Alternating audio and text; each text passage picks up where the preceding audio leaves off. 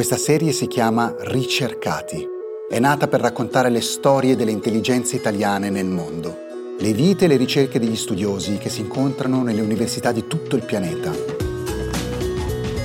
Ricercati è prodotto da Cora Media in collaborazione con Intesa San Paolo On Air.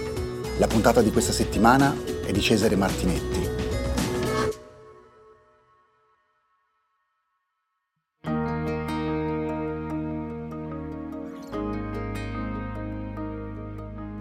La nostra ricercata di oggi è Claudia Basta, 46 anni di San Donà del Piave, ci parla dall'Aia, capitale dell'Olanda, dove si occupa di politiche ambientali, anzi di valutazione delle politiche ambientali.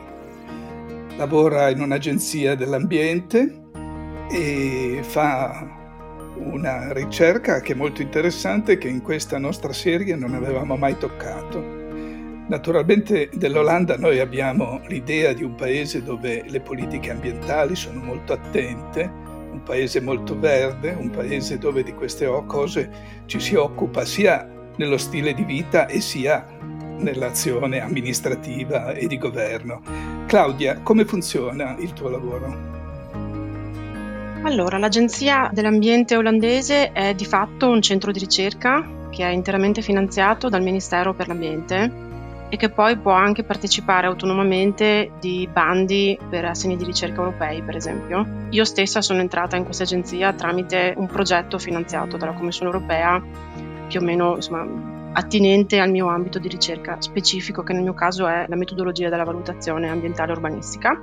E niente, quindi sono di fatto in tutto e per tutto un dipendente pubblico olandese e, e mi occupo di ricerca a tempo pieno tranne per tre mesi all'anno in cui vengo prestata al mio istituto all'Università di Utrecht, dove insegno teoria e metodologia della valutazione al Dipartimento di Scienze della Terra.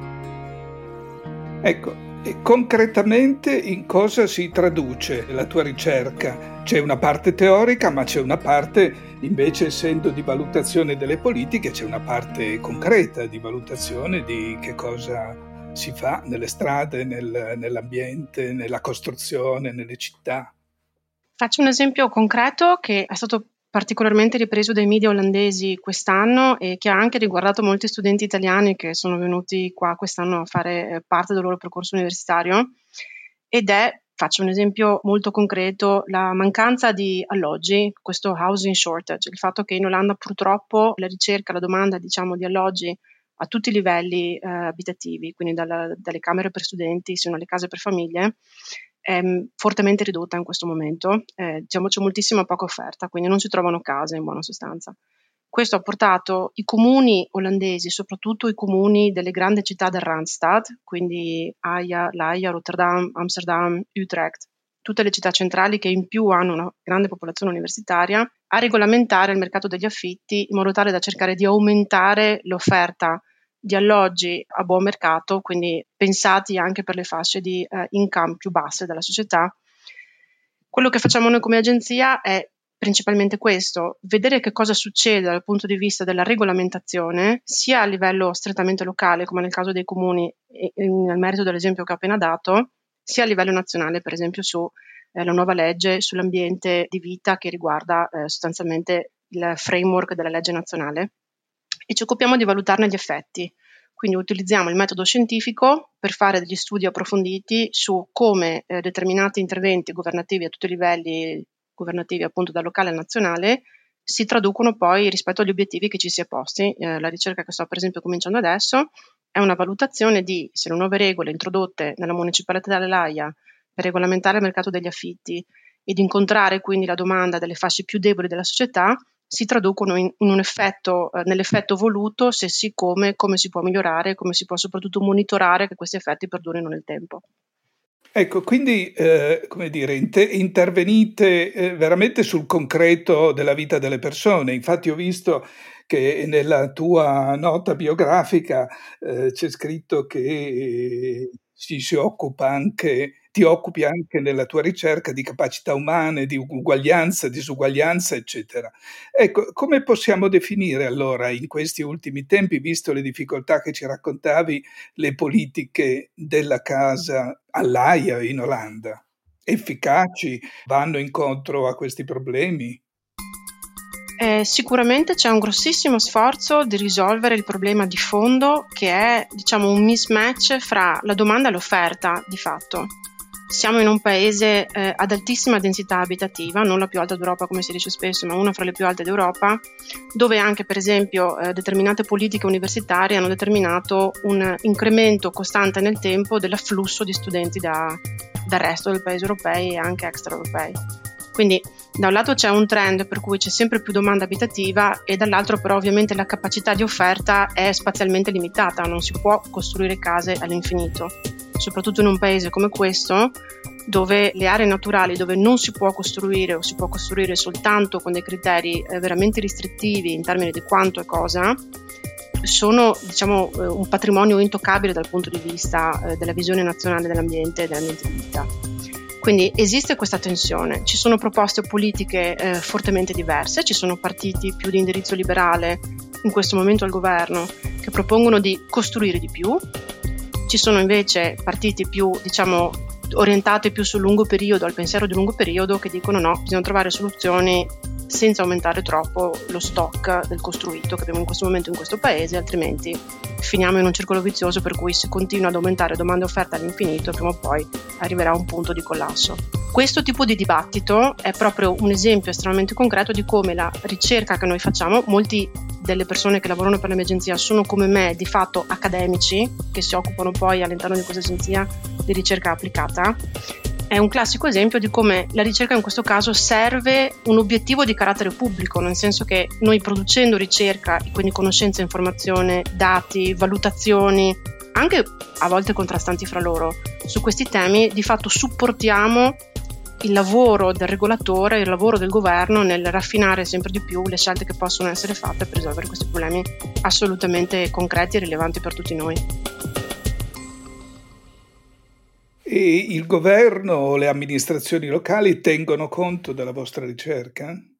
Sì, ogni ministero olandese principale, quindi economia, Ministero dell'Ambiente e Ministero delle Infrastrutture, hanno un proprio centro di ricerca. Noi di fatto siamo un centro di ricerca, quindi noi dialoghiamo direttamente con il governo. I nostri studi e i nostri rapporti però sono scaricabili sul nostro sito da chiunque. Si parla molto di open science, ma le agenzie come la nostra pubblicano in open access, cioè pubblicano informati che sono accessibili a chiunque senza dover stare dietro un paywall, come succede con i giornali scientifici da sempre. Quindi, per esempio, ehm, è pressoché normale che i giornali olandesi riprendano i nostri studi, è normale avere i media nel nostro istituto che intervistano i nostri ricercatori. Quindi c'è un continuo dialogo e contatto sia dal lato governo, ma sia e credo anche e soprattutto nelle nostre intenzioni dal punto di vista dal lato del cittadino. Questo vale per noi, vale per i nostri colleghi del Centro per gli Studi eh, Sociali, quindi tutto quello che riguarda demografia, trend della popolazione, immigrazione, e anche per il Centro Nazionale di Statistica. Siamo sostanzialmente in tre nello stesso palazzo, ognuno per piano. E sì, siamo decisamente aperti verso il pubblico in tutti i modi e come parte ordinaria del nostro lavoro, del nostro mandato. Ecco, nella tua nota biografica ho trovato un'espressione molto bella che però mi piacerebbe che tu ci spiegassi, se sia dal punto di vista professionale che forse anche dal punto di vista personale delle scelte che si fanno e che è un po' l'oggetto del, del senso della nostra serie sui ricercati. Ho trovato l'espressione l'etica del rischio che cosa intendi? Nel, eh, tu, anzi, tu ti definisci una studiosa, una specialista dell'etica del rischio. Che cosa intendi? È un percorso che si è costruito anche un po' da sé all'interno di questo ambito interdisciplinare che è appunto la riflessione etica applicata però, quindi la riflessione etica che può essere messa a disposizione ancora una volta del policy, delle politiche pubbliche in sostanza, che coniuga appunto le questioni di carattere di valutazione e di metodo sul rischio che si può, diciamo, tollerare all'interno di una società, nel mio caso specifico ovviamente relativamente ai temi dell'ambiente costruito. Io ho una formazione urbanistica, sono laureata in urbanistica di fatto a Venezia, mi sono laureata a Venezia nel 2003 al Dipartimento di Pianificazione Ambientale e Territoriale Urbanistica dell'Università di Venezia. E lì scelsi come tema di laurea di studiare i cosiddetti casi Seveso, eh, sostanzialmente questi casi in cui eh, dei grossi incidenti industriali recano danni importanti all'ambiente e alla popolazione perché nel frattempo intorno a questi grossi stabilimenti a rischio si densifica sempre di più l'ambiente costruito. Poi ho esteso questo studio a livello europeo ed è stato il tema della mia tesi di dottorato. Durante la mia tesi di dottorato mi sono imbattuta in questo ambito di ricerca interessantissimo che era appunto l'etica del rischio che era ai tempi sviluppata sia da filosofi sia da, da eticisti, ma anche per esempio da eh, psicologi del rischio, quindi uno studio, un ambito di studio veramente affa- estremamente affascinante. E ho avuto la grande fortuna di potermi specializzare perché l'Università di Delft, dove io mi sono dottorata, ha istituito proprio negli anni in cui io stavo finendo il dottorato un dipartimento dedicato che è il Centro di Eccellenza for Ethics of Technology dell'Università di Delft. Quindi ho avuto l'enorme fortuna di poter veramente costruire un percorso assolutamente ibrido tra settori disciplinari completamente diversi. Oggi dei temi del rischio mi occupo meno perché sono un po', diciamo, anche il mio lavoro nella mia agenzia mi ha portato un po' di più ad occuparmi dei temi delle disuguaglianze, però quello che porto di quell'esperienza è la capacità di ragionare sul tema delle disuguaglianze anche sotto il profilo etico, teorico e non soltanto sul profilo applicato, quindi di raccolta dei dati, di per esempio le diverse facce della popolazione e quali capacità hanno rispetto al loro income e la loro capacità poi anche di carattere più strettamente personale di poter vivere nella città, nell'ambiente costruito, ad uno standard che si può considerare eh, accettabile o meno o da migliorarsi o meno. Quindi insomma ho veramente spaziato fra settori, questo è il grande valore aggiunto della mia formazione olandese che mi ha permesso veramente di spaziare tra settori disciplinari veramente diversi tra loro, ma poi di costruire anche una, un percorso coerente, passandoci attraverso.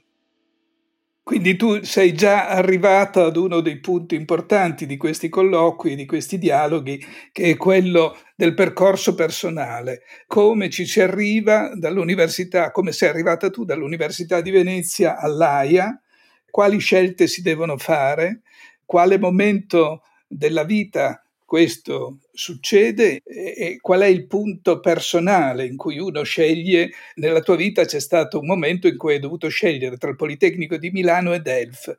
Ecco, come avviene questo e perché si fa una scelta? Anzitutto io sono e mi ritengo un caso estremamente fortunato nel senso che io ho potuto appunto scegliere. Sono stata prima assegnataria di una borsa di studio di dottorato dall'Università di Venezia che fu istituita dalla provincia di Venezia sulla base di uno stage che avevo fatto in provincia di Venezia al Dipartimento del Territorio dedicata proprio al tema dell'analisi del rischio ai fini urbanistici territoriali.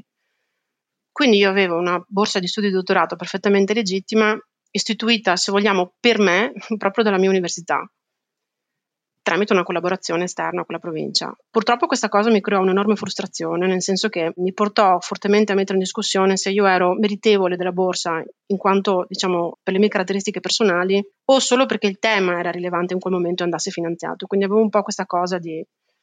Insomma, ho voluto verificare se avevo veramente, diciamo, eh, il sacro fuoco della ricerca dentro oppure no e quindi mi presentai anche a un concorso di dottorato al Politecnico di Milano al Dipartimento di Politiche Urbane del professor Mazza e, e di quello che poi è diventato oggi il professor Moroni.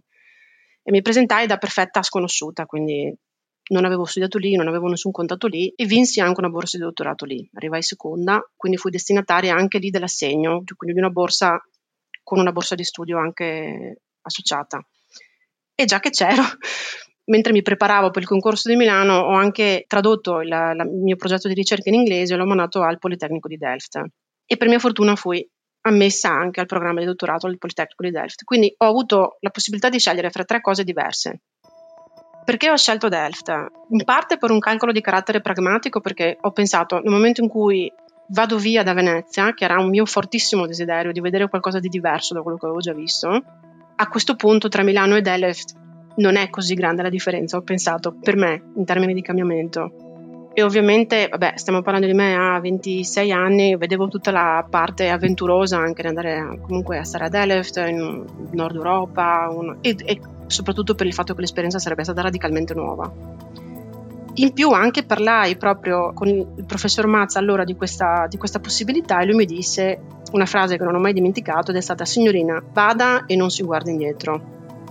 Questo non perché ci fosse una sensazione o percezione di superiorità del Politecnico di Delft rispetto a quello di Milano, che è un eccellente politecnico che non ha niente da invidiare ad altri politecnici europei, ma proprio perché penso che il professor Mazza colse in quel momento l'aspetto di innovazione di quello a cui volevo dedicarmi e il fatto che questa cosa meritasse sin da subito di partire in un ambito il più possibile internazionale ed intrecciato con altre realtà di ricerca europee. E quindi basta, partì spesso si narra dei ricercatori all'estero come persone che non hanno avuto alternative. Ecco, io no, decisamente non, non, non, faccio parte di quella, di, di quella narrazione, di quel gruppo di persone, ho avuto la possibilità di scegliere e ho scelto. Bene, c'è un'etica anche nella scelta e, nella, e, ci vuole una disponibilità personale, bisogna sapere anche pagare un prezzo personale, che non sempre è facile. Però insomma con la nostra serie noi vogliamo anche uscire un po' da quella retorica dei cervelli in fuga e tutti i ricercatori che abbiamo incontrato in realtà raccontano eh, non tanto di una fuga dall'Italia ma di un'appartenenza ad una comunità globale, mondiale, internazionale. Eh, quello che però esce sempre fuori è un confronto difficile con l'Italia perché è difficile tornare, perché mentre è facile, è più facile forse passare da un'università olandese a una tedesca, a una americana, è difficile tornare in Italia. Perché, Claudia? Dal mio punto di vista e limitatamente la mia esperienza personale, perché eh, il muro di burocrazia eh, che si eleva tra le candidature non dell'italiano all'estero, ma di chiunque si candidi all'estero a un concorso universitario italiano è assolutamente inscavalcabile. Faccio un esempio molto pratico, per candidarsi al mio istituto di ricerca o ad una qualunque università olandese, basta aprire i rispettivi siti online, leggere le posizioni aperte in quel momento, la richiesta che segue di solito è di inviare un CV, un curriculum vitae, un curriculum studiorum, in alcuni casi un progetto di ricerca o comunque una descrizione in un foglio A4 di che cosa la persona si sta occupando in quel momento, di che cosa vorrebbe occuparsi eventualmente nella posizione a cui si candida e una lista di pubblicazioni. Totale operazione, in un pomeriggio una persona si può candidare pressoché a qualunque posizione, di qualunque livello. L'unica volta in cui io ho concretamente pensato di candidarmi per una posizione fu appunto per il Politecnico di Milano, sostanzialmente volevo ritornare all'università che avevo lasciato anche per molti aspetti a malincuore e quindi aprì un bando di concorso per un professore associato. In quel momento io stavo facendo il percorso per diventare associato in Olanda, lo stavo quasi per ultimare e ho pensato perché non diventarlo direttamente all'Università di Milano, al Politecnico di Milano. So che sembrerà um, strano quello che sto per scrivere, ma soltanto per arrivare a capire il bando, cioè quindi leggere pagine, pagine, pagine di delibere, dichiarazioni, riferimenti a una miriade di leggi diverse, ci è voluto un giorno solo per quello e soprattutto per capire quali erano i passi burocratici poi da compersi per poter presentare la candidatura. Alla fine ho deciso di abbandonare, eh, di non presentarmi, perché cioè, non avevo concretamente il tempo, ma soprattutto ha, mi è venuta proprio meno la motivazione di fare un percorso che secondo me a livello burocratico è qualcosa di assolutamente scoraggiante e respingente. All'epoca era già stata introdotta l'abilitazione scientifica nazionale, quindi c'era eh, diciamo questa eh, cosa per cui per potersi candidare ad una posizione di livello superiore a quella che si aveva in quel momento all'estero bisognava già avere l'abilitazione scientifica nazionale, quindi io alla fine risultai nemmeno candidabile cioè formalmente c'era un impedimento formale concreto perché io al momento della attivazione di quel concorso non avevo l'abilitazione scientifica nazionale e non sarei riuscita ad acquisirla prima della scadenza del bando di quel concorso. Quindi poi anche dialogando col Politecnico di Milano arrivai a capire che io non ero semplicemente candidabile. Che cosa vuol dire? Che avevo tutte le carte in regola per diventare associato pressoché ovunque in Europa, tranne che nel mio paese di origine. Questi sono fatti, cioè queste sono cose che nella comunità di ricercatori italiana si, di cui si dialoga in continuazione, di cui si discute continuamente. La conclusione che tendenzialmente ci diamo fra di noi, perlomeno il mio network, è pazienza sarà per un'altra volta. E pazienza naturalmente per il sistema italiano, perché non solo ricercatori come Claudia preferiscono rimanere all'estero, ma anche perché il sistema è difficilmente permeabile e affrontabile da parte di ricercatori internazionali diversi che verrebbero volentieri in Italia a lavorare, a studiare, a insegnare e a proseguire la loro ricerca. Ecco, però nella vita di Claudia c'è anche, oltre a tutte queste cose che ci ha raccontato, c'è un, anche un altro aspetto, c'è un impegno di passione civile con la Fondazione Luca Coscioni per la libertà nella ricerca scientifica. Ecco, ci vuoi parlare anche di questo, Claudia? Sì, molto brevemente, vabbè, eh, occupandomi io di analisi di politiche pubbliche sono molto vicina eh, al dibattito politico eh, olandese e seguo molto, per quello ovviamente che mi è, mi è possibile, anche quello che si svolge in Italia. E per una serie di coincidenze più o meno fortunate ho incontrato Marco Capato e Marco Perduca, che sono rispettivamente tesoriere e presidente dell'Associazione Luca Coscioni per la libertà di ricerca scientifica, che in quel momento coltivavano l'idea di fondare un'associazione sempre dedicata alla libertà di ricerca scientifica e al diritto umano alla scienza con eh, diciamo, una portata europea. Coincidenza ha voluto che partecipassi alla concezione di questa, di questa nuova avventura e abbiamo fondato nel 2018 a Bruxelles Science for Democracy, che diciamo è un po' il braccio internazionale della Coscioni e che si occupa in particolare di raccogliere accademici, ricercatori e attivisti eh, politici per i diritti civili dedicati alla promozione del diritto umano alla scienza, cioè del diritto umano appunto di avere accesso alla conoscenza scientifica in tutte le sue forme e di fare del metodo scientifico la base e la fonte per la formulazione e la valutazione delle politiche pubbliche. Quindi insomma, anche qui insomma, il mio percorso ha avuto senso all'interno di un'associazione che è assolutamente di volontari e a cui tutti noi dedichiamo il tempo che abbiamo sempre con eh, enorme entusiasmo. Devo dire una cosa che conclude il cerchio dei miei interessi in un modo veramente che mi dà tantissime soddisfazioni. Bene, e noi siamo molto contenti di aver sentito, di aver ascoltato e aver partecipato di questa tua esperienza. E molti auguri e alla prossima puntata dei ricercati. Grazie. Grazie a voi. Ricercati, storie dei cervelli italiani nel mondo è un podcast di Silvia Bencivelli, Mario Calabresi, Paolo Giordano, Cesare Martinetti e Francesca Milano. Prodotto da Cora Media e realizzato in collaborazione con Intesa San Paolo On Air. La cura editoriale è di Francesca Milano. Il coordinamento è di Cesare Martinetti. La producer è Monica De Benedictis. Il sound designer è Emanuele Moscatelli.